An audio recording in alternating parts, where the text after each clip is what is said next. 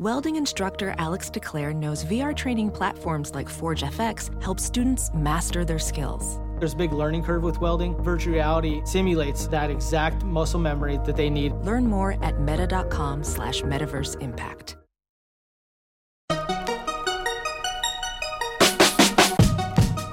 Welcome to the Techmeme Ride Home for Thursday, February 6, 2020. I'm Brian McCullough. Today, Google Maps turns 15 and puts on a fresh coat of paint. It turns out you will be able to unlock your car via iPhone, and really soon. Huawei is suing Verizon, Twitter impresses investors, Casper has a roller coaster IPO, and does the fact that Google has stopped reporting a key metric basically guarantee that they have crossed the ad load Rubicon? Here's what you missed today in the world of tech. Feels like there's been a lot of birthdays in the tech world recently. The latest is Google Maps, which is turning 15, and in honor of the occasion has rolled out a whole app refresh. Now, when you go to Google Maps, you'll see five tabs Explore, Commute, Saved, Contribute, and Updates. Also, there's a new icon and a bunch of new features which will actually be coming in March, quoting The Verge. The first is increased crowdsourced information for public transit. Before, Google Maps could only tell you whether a train or bus was expected to be crowded, but the new update allows users to submit other details like temperature, wheelchair accessibility, or whether there's a women only carriage or onboard security. The other update is coming to Google's augmented reality live view feature, which is getting a more lightweight mode that will simply show the location of your destination without launching into the full-fledged 3D turn-by-turn navigation mode that's currently available, end quote. And those five tabs are pretty much what you would think they are. They do what it says on the tin. Explore is Google Maps like you normally use it. Commute is for getting places. Saved collects the locations you've saved. Contribute is where you do some of the stuff we just mentioned, like reporting things like bus conditions. And the new Updates tab, quoting from Google, provides you with a feed of trending must see spots from local experts and publishers like The Infatuation. In addition to discovering, saving, and sharing recommendations with your network, you can also directly chat with businesses to get questions answered. End quote. There's a whole bunch of smallish Apple nuggets today, so I'm going to try to cram them all together into one segment. First up, developers, Apple has added universal purchases for iOS, tvOS, and macOS apps to the Xcode 11.4 beta. So for the first time, you can sell apps across all these platforms as part of a single bundle and in app purchases will show up across platforms without having to ask users to pay multiple times. Also, Apple might be releasing a new Apple TV in the near future, as eagle eyed folks have spotted references to an as yet unreleased model in the tvOS 13.4 beta. Apple hasn't refreshed the Apple TV since September 2017 when the Apple TV 4K came out. And speaking of that first iOS 13.4 beta, Apple has included a car key API, which will make it possible to lock, unlock, and even start a car with an iPhone or Apple Watch. Quoting 9 to 5 Mac. It will not be necessary to authenticate with Face ID, similar to what happens with Express Transit cards. This also means that the feature will work even with iPhone or Apple Watch out of battery. The pairing process will be done through the Wallet app. And then it will be necessary to have the car manufacturer's app to proceed with the setup. Users should place the iPhone on top of the NFC reader in the car during the initial process, and then Car Key will be available in the Wallet app. After that, the key can easily be added to Apple Watch. Another interesting detail is that car key can be shared with other people, such as family members. Drivers can invite them also through the wallet app to have access to the key on their own Apple devices. End quote. So maybe my move your car for alternate side of the street parking days as a service idea can be a reality sooner than I thought. And then, final bit, we've always had to guess just how big the Apple Watch really is as a business, since Apple has never broken that out in its reporting. Well, a new report suggests that Apple Watch is bigger than the entire Swiss watch industry. Quoting The Verge.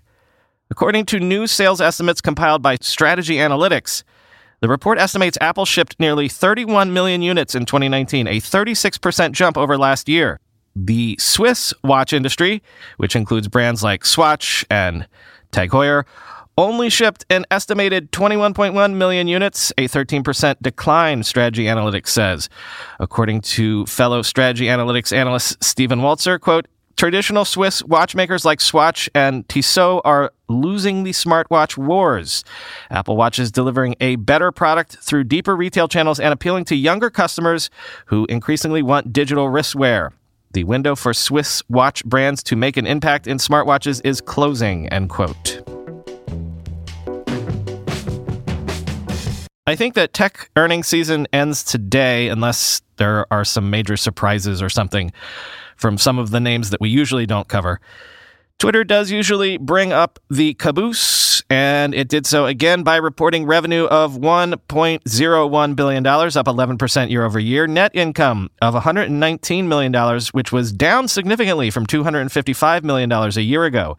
It also reported its favorite metric monetizable daily active users of 152 million compared to 126 million a year ago.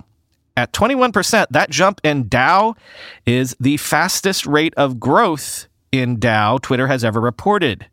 It is apparently that which has investors excited because Twitter did miss earnings per share estimates, but the stock is still up 17% at the time of this writing. And Casper had its IPO today. It has been a bit of a roller coaster, to say the least. Casper priced its IPO last night at the lowest end of its newly lowered range. Casper originally filed to price shares between $17 and $19 a share, which already made them an undercorn. Then it cut that range to $12 to $13 a share. It priced last night at $12 a share, suggesting a market cap of $476 million, way below the $1.1 billion of its last private valuation. And then today, the stock opened and the price soared to $15 a share, creating a 28% first day pop. So, underwriter pricing for the win, I guess. I'm being sarcastic.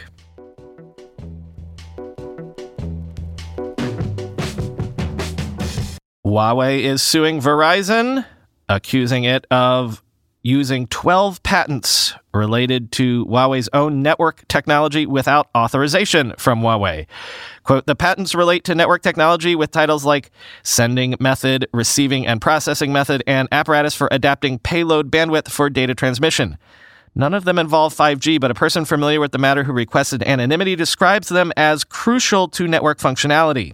Huawei is the world's biggest maker of telecoms equipment and often makes a point of highlighting its R&D expenditure which reached almost 15% of the company's revenue in 2018 at $15 billion. Quote, since 2015, Huawei has received more than $1.4 billion in patent license fees, the company says in a statement. To date, it has also paid over $6 billion for the legitimate use of patented technologies developed by industry peers. 80% of these license fees have gone to companies in the United States, end quote. So this is probably a dumb legal question, but if, say, for example, U.S. companies are forbidden from doing business with certain overseas companies, can they be made to pay royalties? I'm genuinely asking.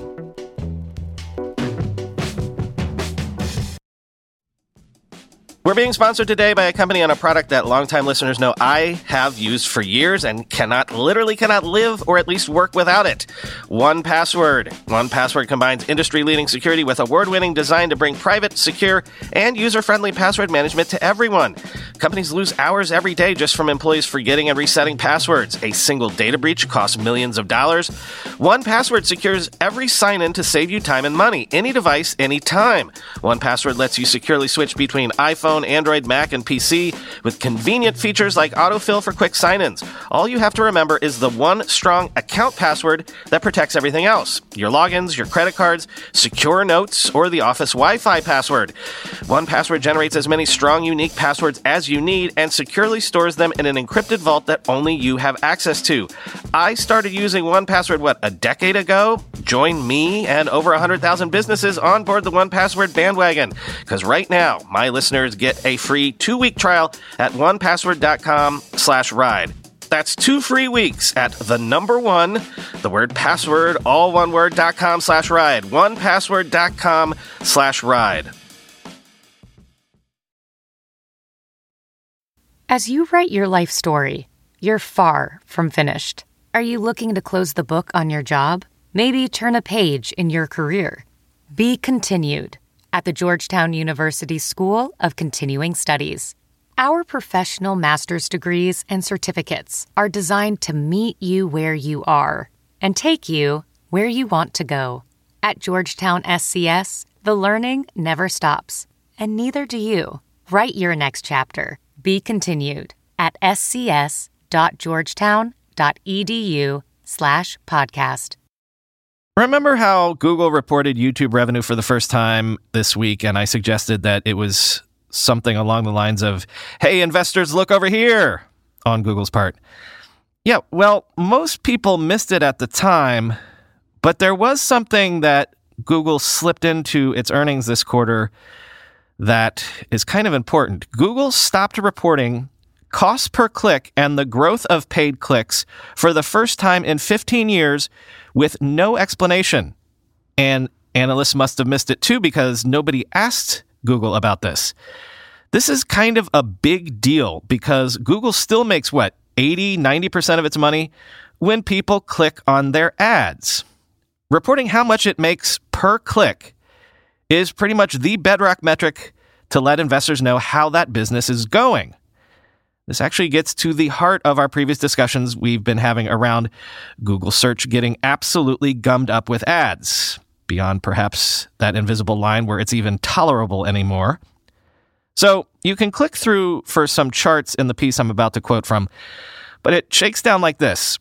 For 19 straight quarters, revenues per click have been declining, often by more than double digits. In other words, for every click on an ad, on average, Google is making less money, sometimes 29% less. But at the same time, the overall number of paid clicks, i.e., the number of times Google can get you to click on an ad, has always been growing at a rate that has been outpacing the decline in revenue per click.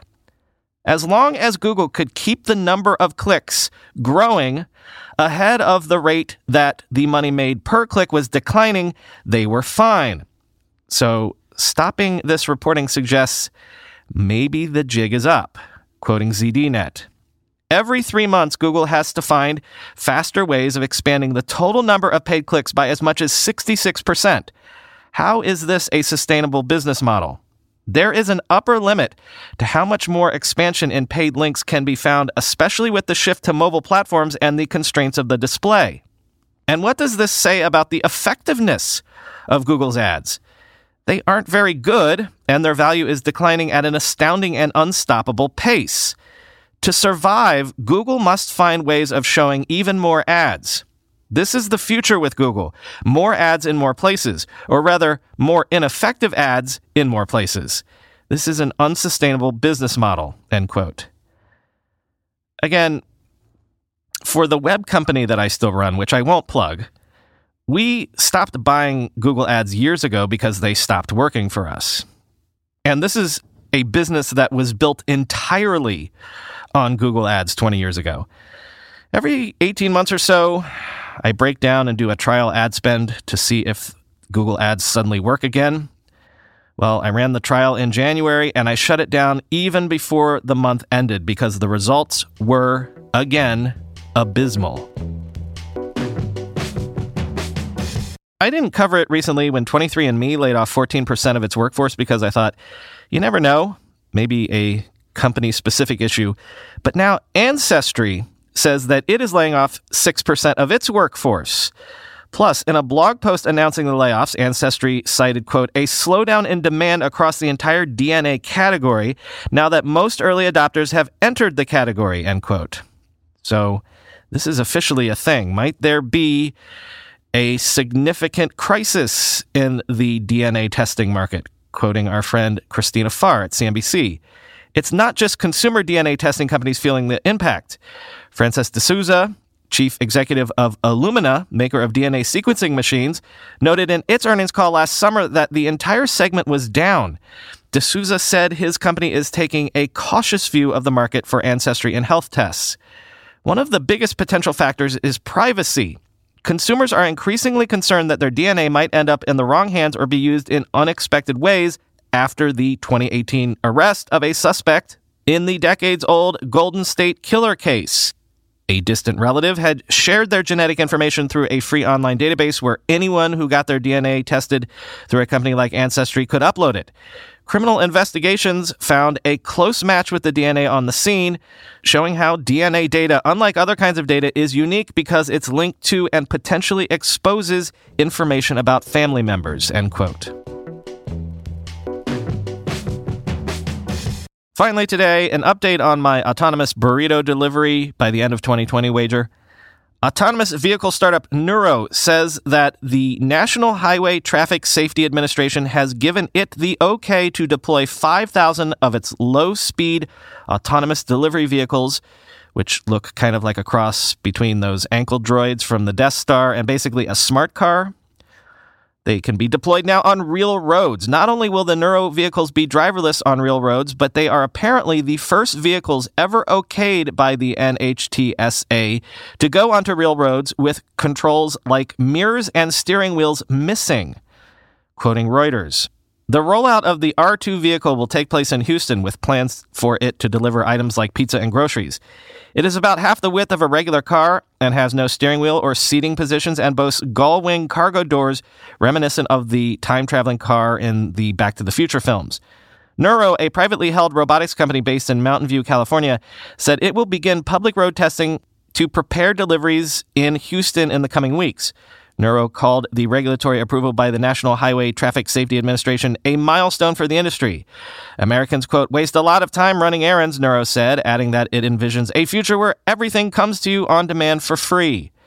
The agency's approval of Nuro's petition will allow the company to deploy the R2, a vehicle designed to have no human occupants and operate exclusively with an automated driving system as part of a delivery service for restaurants, grocery stores, and others. Walmart and Domino's said last year they would launch pilot delivery projects with Nuro in Houston. The R2, which Nuro describes as an electric powered delivery robot, is designed to make short trips and will be restricted to pre mapped neighborhood streets. Nuro told NHTSA in its October 2018 petition that the R2 vehicles will at all times be monitored by remote human operators who can take over driving control if needed, end quote. So I know I just said this is only Houston for now, but Nuro, if you can get me that burrito delivery some lunchtime before the end of the year, call the cameras, call the press, because I'm willing to be your free PR monkey. But also, the roads of Dumbo are crazy tore up right now. So getting anything here would be a hella proof of concept. Nothing for you today. Be excellent to yourselves and each other. Talk to you tomorrow.